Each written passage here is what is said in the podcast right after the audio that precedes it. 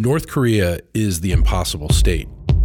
It's a place that stumped leaders and policymakers for more than three decades. There's Kim Jong un right there. Here comes the President of the United States. And just like that, history has been made. President says he'll halt U.S. military exercises with South Korea while these negotiations continue. It has a complex history, and it has become the United States' top national security priority. We're prepared to start a new history and we're ready to write a new chapter between our nations. The ultimate objective we seek from diplomacy with North Korea has not changed. The complete, verifiable, and irreversible denuclearization of the Korea Peninsula is the only outcome that the United States will accept. Each week on this show, we'll talk with the people who know the most about North Korea. CSIS's Victor Cha, Mike Green, and Sue Mi Terry. In this episode of The Impossible State, we're calling it Stunning Our Allies. We're talking with CSIS's Victor Cha and Mike Green. Victor is the former deputy head of the U.S. delegation to the six party talks during the George W. Bush administration. Mike was the senior director for Asia on the National Security Council of George W. Bush. Mike joins us here in the studio and Victor by phone from New York to talk about the outcome of this historic Singapore summit. Guys, what do we know about this agreement and what should we look for in this agreement? Victor? So it's uh, quite vague uh, as uh, statements go. Uh, we've had two previous agreements with North Korea on denuclearization, which is, of course, the key to all this. Uh, and I think you can say without question that the statement between the two leaders uh, yesterday is far more more vague than anything we've had in the past. So just to, just so everybody knows, you know, we went into this wanting denuclearization by the North Korean leader in a uh, substantive, unambiguous statement with a clear commitment to a full declaration that could be verifiable along a specified timeline. Um, and I think it's fair to say we got none of those things. What we got was a reiteration of an old formulation that the North Koreans have used uh, for years now, which is denuclearization of the Korean Peninsula. And I think they were able to get the word complete. Diplomacy is all about language, and so I guess they would point to the word complete as being important. But again, it's a very vague statement. So in terms of steps forward or backwards, um, for the two leaders, it's a step forward because we've never had a meeting between the two leaders of the two countries. But in terms of the, you know, the progression of 25 years of diplomacy trying to move the ball forward on North Korean denuclearization, this particular statement did not take us uh, very far forward. And Kim Jong Un got two things he probably expected out of the summit, and then a third surprise bonus um, for good behavior.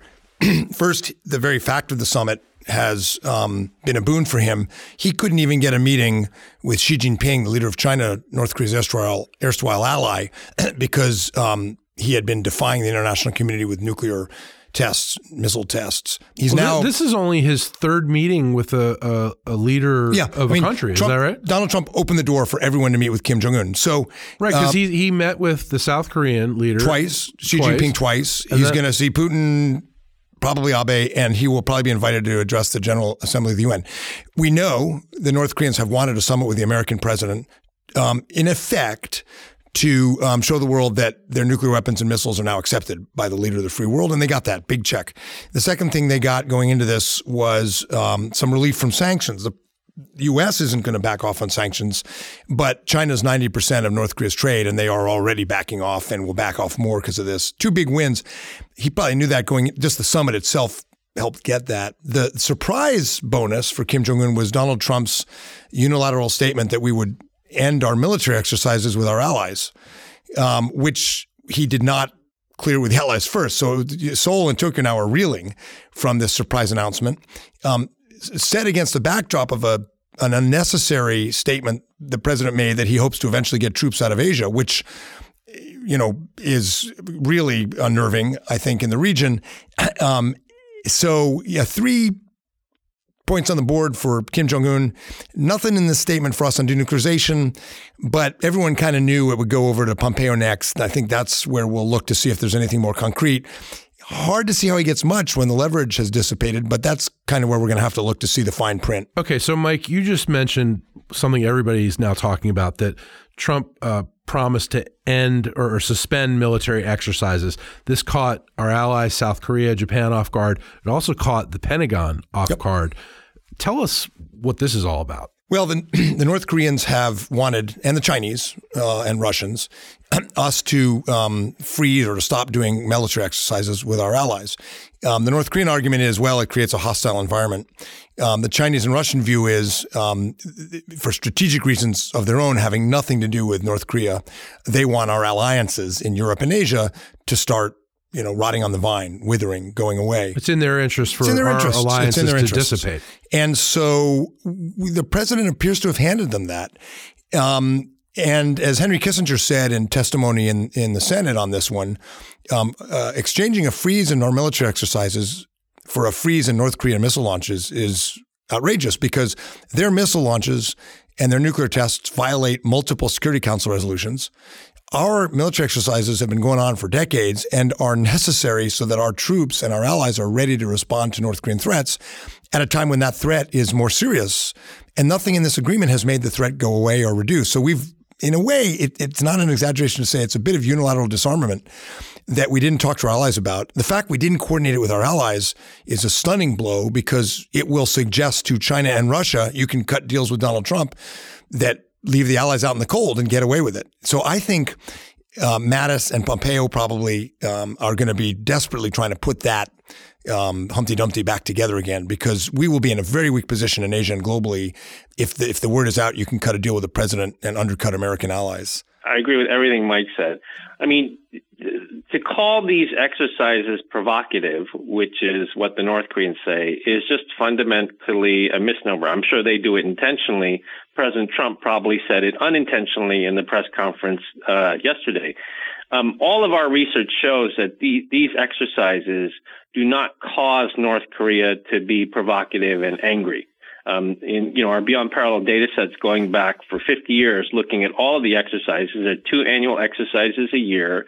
They are fully they're they're entirely for defensive purposes. Beyond parallel being being the micro website we have yeah, that's at beyondparallel.org, which traces a lot of this. Right. We trace all this stuff, and these exercises are purely defensive. The North Koreans have been invited to come and observe the exercises. They have they have rejected that, um, and they are what keep the peace on the peninsula. They are not what create war. I mean, they are what they are the sort of stable uh, staple of readiness and conventional deterrence on the peninsula. And so that's not a negative thing. That that's a positive thing. The second thing, as Mike said, is if we now go around the region, like Pompeo is going to be in Seoul and Tokyo, then he's going to Beijing and you know the allies are that's going to be the number one issue they're going to ask about what is going on with the exercises. And if pompeo starts walking that back publicly which he probably will be asked you know asked questions about it while he's in the region then that sets off again the negative spiral in the us dprk relationship because then the north koreans say oh you know you you you, you guys are are not keeping your word so on and so forth. I mean the fact that this was not written down anywhere and the president just blurted out makes you worried about what else did he agree to that he's not telling us.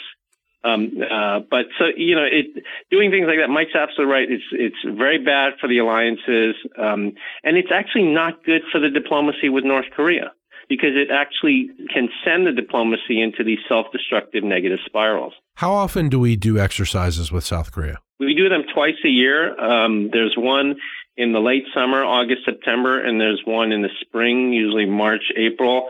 I mean, because of all of North Korea's provocations in 2017, there were many supplementary exercises that were added to the exercise cycle, but those are the two main the, the two main exercises twice a year. So the first real test of whether um, you know the administration is going to get any results from North Korea and the timeline, although there is no specified timeline, will be August in that sense because in August we're going to have to make the decision as to whether we're going to carry out the August exercises or not. And that will put pressure on the negotiations because the negotiations will have to yield a deliverable uh, before uh, before there can be a decision to um, to not do the exercise. So it's possible this all unravels this summer when Pompeo steps up to do his, the fine print, which doesn't exist now, and gets nothing and recommends we continue our exercise as we do it, and the whole thing falls apart. But actually, the more likely scenario is um, uh, the North Koreans give some fig leaf, mint leaf for the president on this one. You know, uh, maybe um, dismantling a one. There's talk of a rocket testing site or something they don't well, yeah, need. Tr- tell me about that. President Trump said that he threw in something on the way out. He said, Our technology picks up that you have a, a rocket testing site. Um, can you dismantle it? And that uh, Kim Jong agreed to it. What, tell, what, what's that? Well, we don't know the details, but um, the administration's been looking for some uh, made for TV um, demonstration North Korea might be serious. So reportedly, uh, Secretary Pompeo wanted the North Koreans to turn over warheads. They wouldn't do it. So now what's on the table is possibly uh, North Korea shuttering a rocket test site. Um, Victor may know which one they're talking about. If it's the Taepodong, their their um, three staged uh, missile uh, liquid fueled test site, they don't really need it anymore. Um, so you know, Kim Jong Un will, no, I, would be I think, smart I think to, what they yeah. I think what they agreed to was what what Trump said they agreed to was a rocket engine testing site, not a launch pad. Right, right. The, a so I'm talking about engine testing site. right. yeah. So the Taepodong is liquid fueled, and that testing site they don't need anymore. Trump told the media uh, about this concession. He said, I got that after we signed the agreement. Do me a favor. We've got this missile engine testing site. We know where it is because of the heat. It's incredible the equipment we have, to be honest with you. I mean, It probably wasn't supposed to say that. I, right. It doesn't sound like that was something for public consumption. Well, Victor's right. This could fall apart because Pompeo doesn't have anything concrete. We have to decide on the exercises.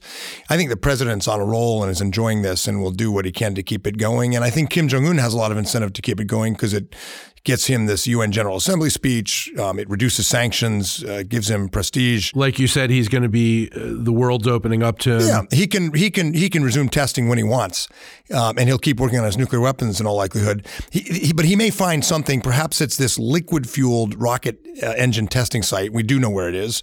It's not hard to find. Um, but they may not need that anymore. Just like the um, Punggye-ri nuclear test site under the mountain, which they said they were going to blow up, but a, the mountain was collapsing from numerous tests, and B, the explosion, as Barbara Starr at CNN reported accurately, was so small that nobody thinks it actually destroyed the site. But I think they'll try to find some symbolic thing to give the president uh, cover and a bit of TV pictures and stuff to keep this going. All right, but we we gave up something real here. We gave up one of our at least one or we said we were going to give up at least one of our two yearly exercises.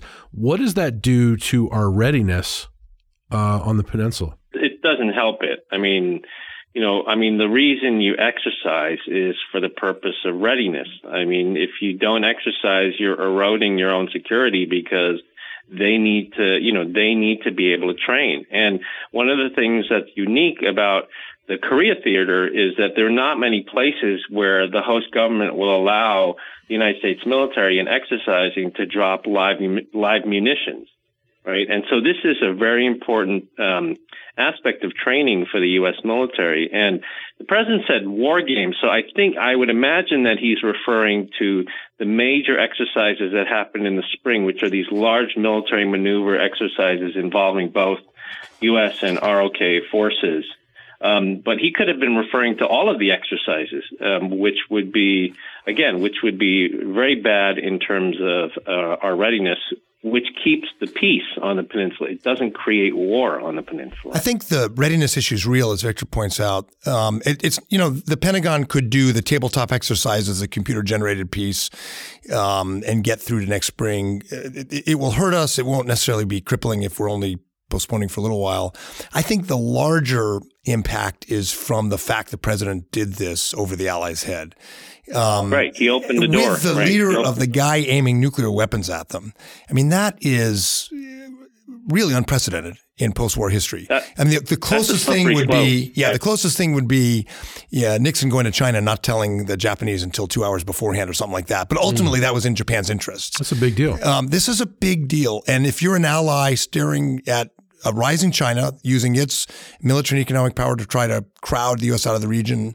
And if you're looking at a North Korea that is uh, building, you know, nuclear weapons, missiles aimed at you, if you're Japan or South Korea or even Australia, um, the fact the president of the U.S. would just cut a deal on something that you're involved in, these are joint exercises, man, that is, um, they're going to have to walk that back because that will really linger and uh, raise raise doubts and embolden our adversaries. So if you're keeping score, and our allies definitely seem to be keeping score, um, in the last week, President Trump's cut a pretty broad swath, and we've dealt two blows to our allies, starting with the trade summit last weekend. So the question I think they're probably asking in London and Tokyo and Seoul and Canberra and Bonn is you know, is this a president who is just loves the limelight, loves the theater, and it's a little goofy, and maybe it works, but if it doesn't, the, you know, we've got the Mattis, Pompeo, you know, grown-ups who will maintain our alliances, uh, or is there an actual intent here? Is this a guy who really meant it when he started saying 30 years ago, our allies are ripping us off? We don't we shouldn't be protecting them, and that that that the actual through line here, the actual theme is retrenchment, and that maybe, and I think these this last week has been a stunner for allies, and they're I'm sure they're debating this. Um, they will not count us out because they know that um, the U.S. is a big country. We have a divided system of government. We have a lot of institutions that are very internationalist. But this last week has got to have them wondering which are we seeing a performer who's just you know done something a little weird but but might work and won't hurt us too much? Or is this an actual is this the, the real Donald Trump? The, the the one that we worry about who wants to retrench from the world and really means it. You could read the Quebec G7 and this summit and see either scenario. And if you're an ally it's a bit unnerving. The perplexing thing about all this is he's doing it all under the veil of diplomacy right? In the yeah. sense that this is, you know, this is the single major diplomatic initiative of the Trump administration, you know, in their year and a half in office. You cannot point to another issue in which they are doing diplomacy. Diplomacy defined as taking a conflictual situation and trying to turn it into something that's more peaceful.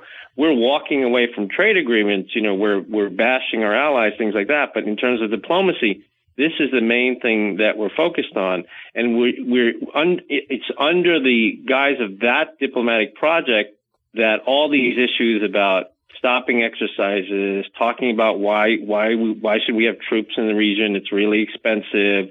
You know, it's really expensive to fly a bomber from Guam to the Asian mainland. You know, all this sort of stuff is coming out in the discussion of diplomacy. So you know, for people like Mike and I who care about the alliance and think alliances are good for U.S. security, they're important uh, instruments of power accretion for the United States. You know, you're put in this awkward position of saying, you know, why am I against peace? I'm not against peace, but I want to make sure that our alliances are strong. Well, you both talk to our allies on a regular basis. Victor, I know you've been in communication with the South Koreans. What what's their early take on this? So, I mean, on the first, so first they were very worried. They had no idea how this summit was going to go. The South Korean president tried desperately to try to script both the North Korean leader and and President Trump. Um, uh, he initially wanted to come to Singapore and be a part of these meetings, but but that, you know, I think the United States and Trump was in particular was against that. So I think there's a sense of relief that the optics were good, the atmospherics were good. You know, they got some agreement, which is better than uh, no agreement. But at the same time, they were um, taken aback by this uh, announcement that uh, exercises would be suspended. That was not, I think, something that they uh, expected to see. Um, uh, and then in addition to that, you know, for the South Koreans, they had, they have elections. They had elections the day after the, the summit. So they were partially distracted even as they were paying attention to, uh, to this meeting. I mean, overall, I think the meeting is a positive for South Koreans. It's probably helpful to the incumbent government because um, there will, you know, I think it will redound positively in terms of their election, their local elections of mayors, mayors and governors. Um, but you you have to still wonder that they that they're still a little bit concerned that this president is quite unpredictable, and if he you know in that one on one with with Kim or in any of the other bilats, if He talked about um, uh, suspending exercises. Who knows what else he talked about with the North Korean leader with regard to troop levels or nuclear umbrellas or any of these other things. Mike, you, you talk to Japan all the time. What, what are the Japanese saying? Well, Prime Minister Abe is going to put a brave face on this. Um, it doesn't help him to fight with Trump. Um, it shows weakness in the face of the North Koreans. It shows weakness in the face of the Chinese. um, and the Japanese public um, is not punishing him yet for basically standing with President Trump. But you scratch a little below the surface and you get Edvard Munch's The Scream. I mean, the Japanese government and public and media are sort of petrified, outraged. Um, uh, they might get a little bit of uh, compensation if the president raised the fate of Japanese abductees with Kim Jong Un. He said he would, even if he did, and it's not at all clear that North Koreans are actually going to return any of them. That was the only real upside. The Japanese public, the government's even more skeptical than than we are about North Korean intentions, um, and they'll be very, very worried, as will other allies, about this. Um, not the not the, the the sort of weakness of the joint statement, not the uh, kind of respect shown to Kim Jong Un, but the but the way the president uh, unilaterally announced things affecting their security without talking to them to the North Korean leader and the world. That that part has is deeply unnerving. I think um, the um, the Japanese government is going to um, put a brave face on it. I think they're going to start looking at their own weapon systems and things for uh, hedging for offensive capabilities. Look at, you mean looking not to- nuclear weapons, but uh, they've already announced they're they're interested in. They've leaked that they're looking at uh, attack weapons, which they've not had since World War II. You know, surface to surface, ground to surface missiles that could hit North Korea from Japan. They're going to start looking at that. I think Trump will welcome that. It's more arms sales. Sure. Um, but they're not going to uh, distance from the U.S. They're going to double down. They're going to try to get us to commit to do more joint training as much as possible. The Japanese have in John Bolton and in Mattis like-minded people within the administration. I, I think I would venture that there is more common in, more common view between Mattis, Pompeo, Bolton, and Abe than between all of them and Donald Trump on some of these issues. And so behind the scenes, if you look for it, you'll see that. You'll see the allies, particularly the Japanese, um, working with the national security team to try to get um, things back in the box a little bit um, after the president's statements today. All right, so so let's talk about that in, in terms of the the President Trump's staff, his cabinet members, Secretary of State Pompeo, uh, Secretary of Defense Mattis, National Security Advisor John Bolton. But before we even talk about that, how about uh, the other leadership in this town, Capitol Hill?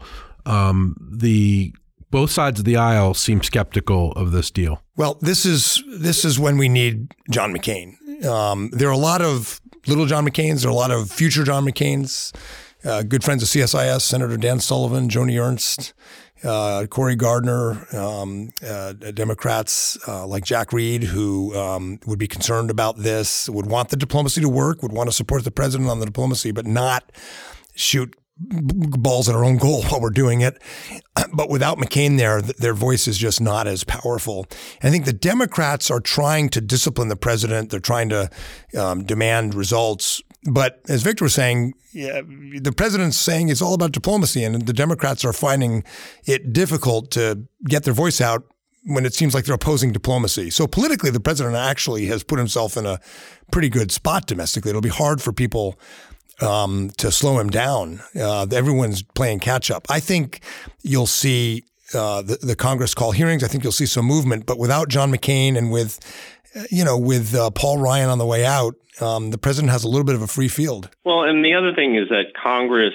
Um, they ha- they actually have a very important role to play because if we ever start to lift sanctions, uh, um, the you know Congress has passed legislation that puts these sanctions into U.S. law. So the the burden will be on the administration to certify to prove that North Korea has undertaken the actions that remove the uh, reason for the uh, imposition of sanctions and Treasury designations in the first place.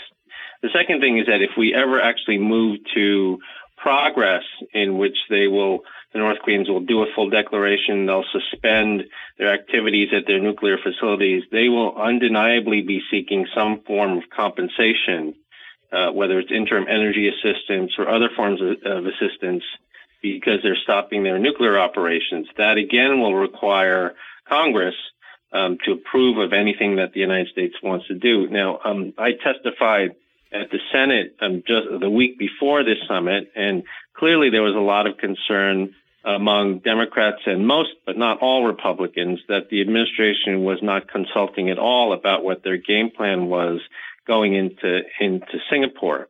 And so that can be, you know, that can be very problematic. I mean, and it, and it's not. It doesn't give doesn't you. seem that he's lot. consulting his own staff either. No. Right. Yeah. But it and it, but the other thing is, I mean, the administration looks at that like Congress is sort of a nuisance, and it's just you know it's just a constraint on what we can do.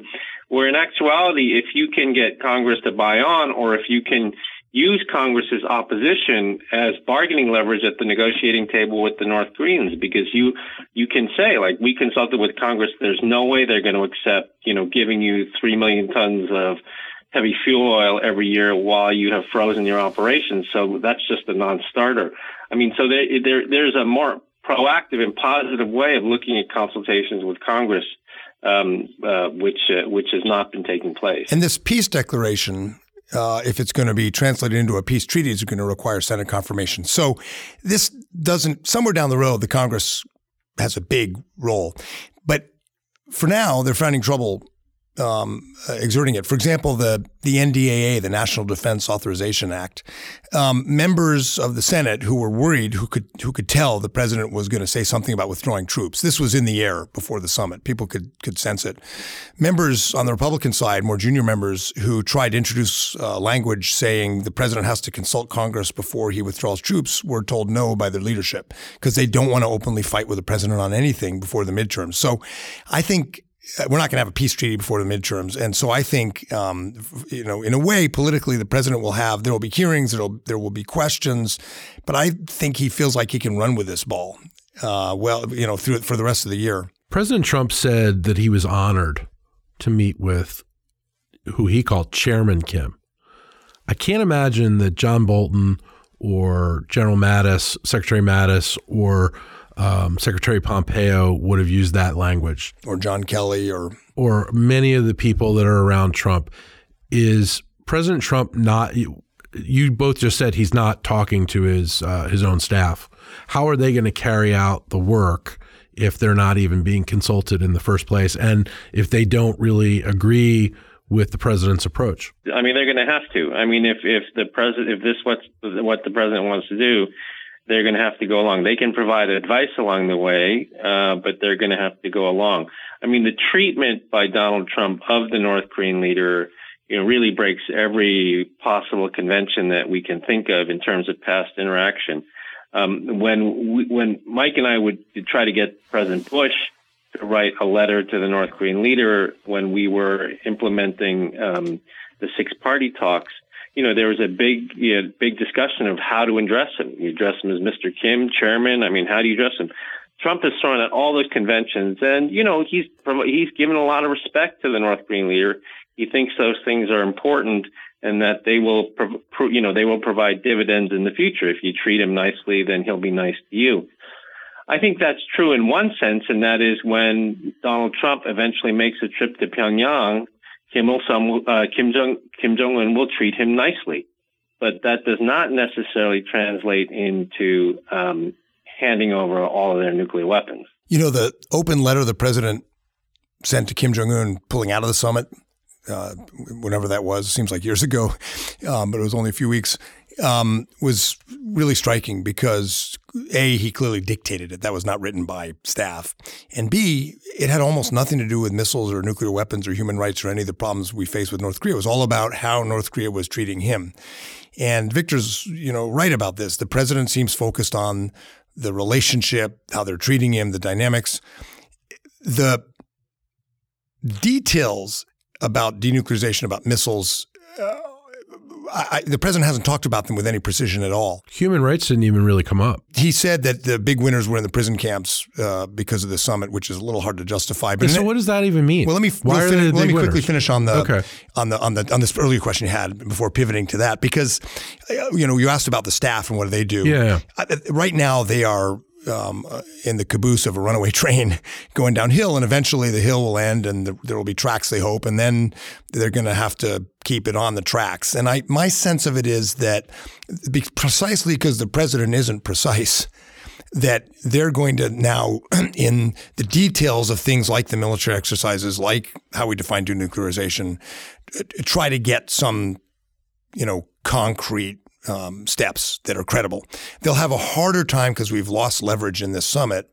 Um, but but I think they are preparing for the follow up because the president's less focused on the details. He's more focused on the you know the the pageantry and the television production quality and things like that. So I, I think you'll see the staff try to move this in a better place in the coming weeks if if they if they can. Now, what do we think about Kim Jong Un's uh, hundred thousand plus people in uh, camps, uh, the Yodok camps, mining uranium until they drop dead, starvation levels, their families outside the wire. Um, are they winners, as the president said? No, unless the president decides he means it. I mean, he was saying in response to a question about human rights and these people suffering in the prison camps, what would they think? He was saying they're the biggest winners.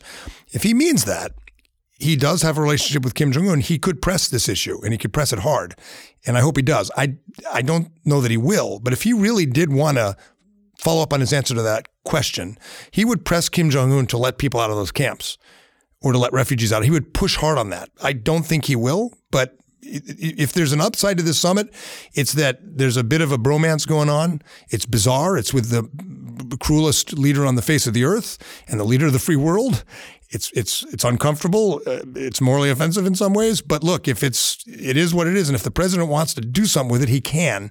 And it's not that Kim Jong Un is going to open his system or reform his system, but at the margins, Trump could push him to let people out to let people go, to to to ease up. Um, that would be, in some ways, uh, something that makes this all worthwhile.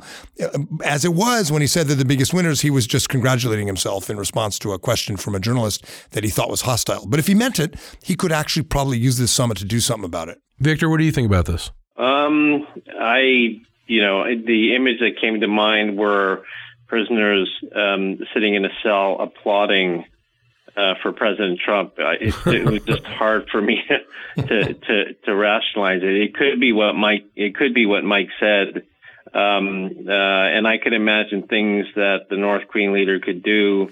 You know, short of opening up the camps in terms of you know being open to more help with public health infrastructure or or vaccination campaigns or other forms of humanitarian assistance that could just that could help the people of North Korea um, those people in the camps are probably the ones that, that will be the last people they let go because they put them all in there because they're political prisoners or somebody has a vendetta against somebody um, in in the party or the military hierarchy. Um, but um, the, uh, the the notion, I mean, you know, it, it's first, it's extraordinary that these two leaders meet. You know, Trump's embracing him. You know, he's having small talk with him. They're giggling together you know, a 34 year old man and a 72 year old man. Um, you know, it's like it's almost like Trump was acting like an elder uncle to the young nephew. Although, yeah, he tried to play the paternal uncle. role for yeah, sure. That's probably not a good place to be. Um, Kept thinking of Billy Bush. Uh, Billy. yeah. well, what about So, the television um, production quality of all this? I mean, President Trump, other than the actual summit, stayed behind closed doors. Kim was painting the town.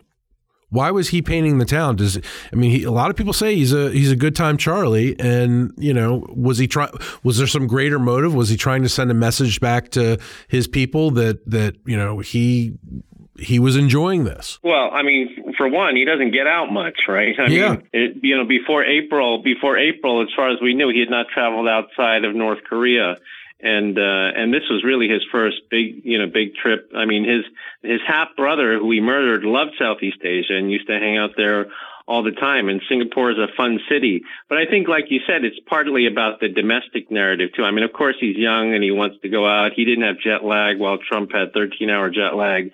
Um, he wants he wants to go out, but it's also for a domestic narrative where they are trying to portray a, a North Korean leader who, on the platform of, of, his nuclear weapons, is now sitting on the global stage where everybody around him is trying to be his friend. And so the images of him walking through the streets of Singapore with you know, with a security cordon and with uh, foreign dignitaries all sort of by his side.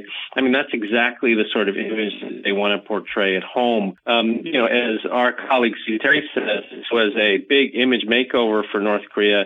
And uh, the walkabout in Singapore was just a very good, you know, it's an integral piece of that. Bread and circuses for the North Koreans and a leader who, unlike um, his father and grandfather, uh, remember, went to school in the West. He went to school in Switzerland. He watched, he knows how to play to uh, audiences who watch TV abroad, um, clearly, and um, uh, this was masterful uh, and impressive, except for, as Victor said, except for the fact that this is a guy who tortured and murdered his own uncle, killed his half brother with VX nerve agent, um, executed something like 100 senior generals.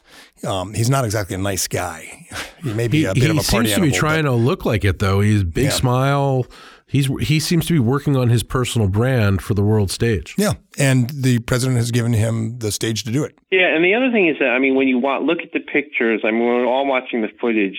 You, I mean, you forget how young he is. I mean, he really is young, right? I mean, he's in his, you know, in his early 30s, and at points there, he looked kind of lost in terms of all the pageantry and, and all this stuff. So, so it is, you know, it is interesting in that respect. I mean, I, I, one thing I just want to say for the record, and I, I know Mike, Mike, Mike feels the same way about this too, is that, you know, I mean, we're being quite, um, uh, analytically critical of different aspects of this agreement and, uh, and the relationship with the allies. But, I mean, nobody's against peace. I mean, this was a historic meeting between this, a sitting U.S. president, the North Korean leader, opening the door to peace, potential peace for the first time since 1953 when these, you know, because these two countries never, never talked to each other. And so in that sense, you know, there is a positive. I mean, if we weren't doing this, we would be back where we were in 2017 talking about potential military conflict. So in that sense, it's an unconventional step, but it's one step that the president was willing to take that no other previous president was willing to take. And, and, and, and so, and, and it's, it's for the most part supported in the region. So in that sense, you know, you know, we have to give credit where credit is due. The thing that we worry about though is when you're not, you know, the purpose of these meetings is to give something to get something. And what it sounds like now is that we're giving things um, for vague promises in the future about denuclearization, which is not the space that we want to be in right now. And I think that, you know, for listeners, you know, it's not that we're against peace. It's just that you, you, enter these sorts of agreements and you enter these sorts of negotiations for a purpose. You're trying to get something. It's not just a feel good moment. And the concern is when you're giving too much and not getting enough. If the president went there, declared peace, I mean, I still would find and do find, as I think many do, the praise for Kim Jong un a bit hard to stomach. But if he made the gesture, but held firm with our allies in deterrence, that'd be one thing. The worrisome picture today is that the president offered peace and a platform for Kim Jong Un, and in exchange, what the president wants is for us to pull out of Asia. That that's that's the dynamic that we got a little bit of a hint of today. It, it might be wrong, but um, it- it's certainly what the president's saying. Uh, he'd like to get out of Asia. That's what he said. He didn't say, uh, I'd like to bring democracy to the North Korean people. He didn't say, I'd like to uh, strengthen our alliances. He didn't say, I'd like to have an Asia belt on rules. He didn't say any of that stuff. He said, I'd like to get our troops out of Asia. So if it's um, the trade of uh, peace declaration and, you know, congratulations for Kim Jong Un in exchange for us pulling out, boy, that's that that runs against the grain of not only post-war American history in Asia, but as I write in my last book, by more than Providence, American history in Asia since Thomas Jefferson. Um, as Theodore Roosevelt said, in the Pacific, we don't cut and run. And it has a little bit of that flavor. And I'm, like I said, I think Mattis, Pompeo, and others, that they didn't see that coming, or if they did, they're going to be trying to put it back in a box because um, that that's not a trade that was worth having. If it's peace but strength, and that means our allies. This is we're at a point where, uh, and maybe this is a good subject for a podcast. We, we, maybe need to remind people why we have alliances. It's not that we're doing favors for these other countries. It's that we learned after Pearl Harbor, and then again with the North Korean sneak attack on South Korea. We learned that if we're not forward, if we're not with like-minded states holding the line out there, then we're going to have to do it back here. It's a pretty basic formula um, that the president doesn't seem to believe, and uh, maybe something we have to pay more attention to um, because it hasn't been questioned in a while. And now that the president is seemingly questioning it, his own generals, members of Congress are are forgetting why we're there because uh, it's worked well for so long. We kind of forget why we're out there, and it's to keep us safe because we pay less when our allies are there with us in a network of alliances that keeps the bad guys from coming this way. It's a pretty simple formula and one that we probably have to revisit.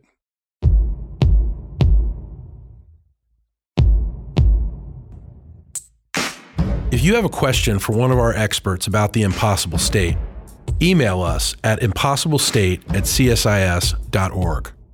If you want to dive deeper into the issues surrounding North Korea, check out Beyond Parallel. That's our micro website that's dedicated to bringing a better understanding of the Korean Peninsula.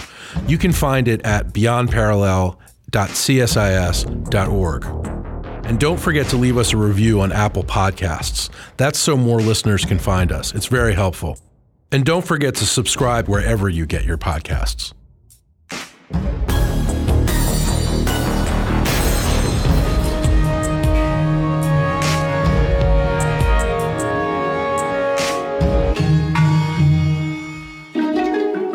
This is the impossible state.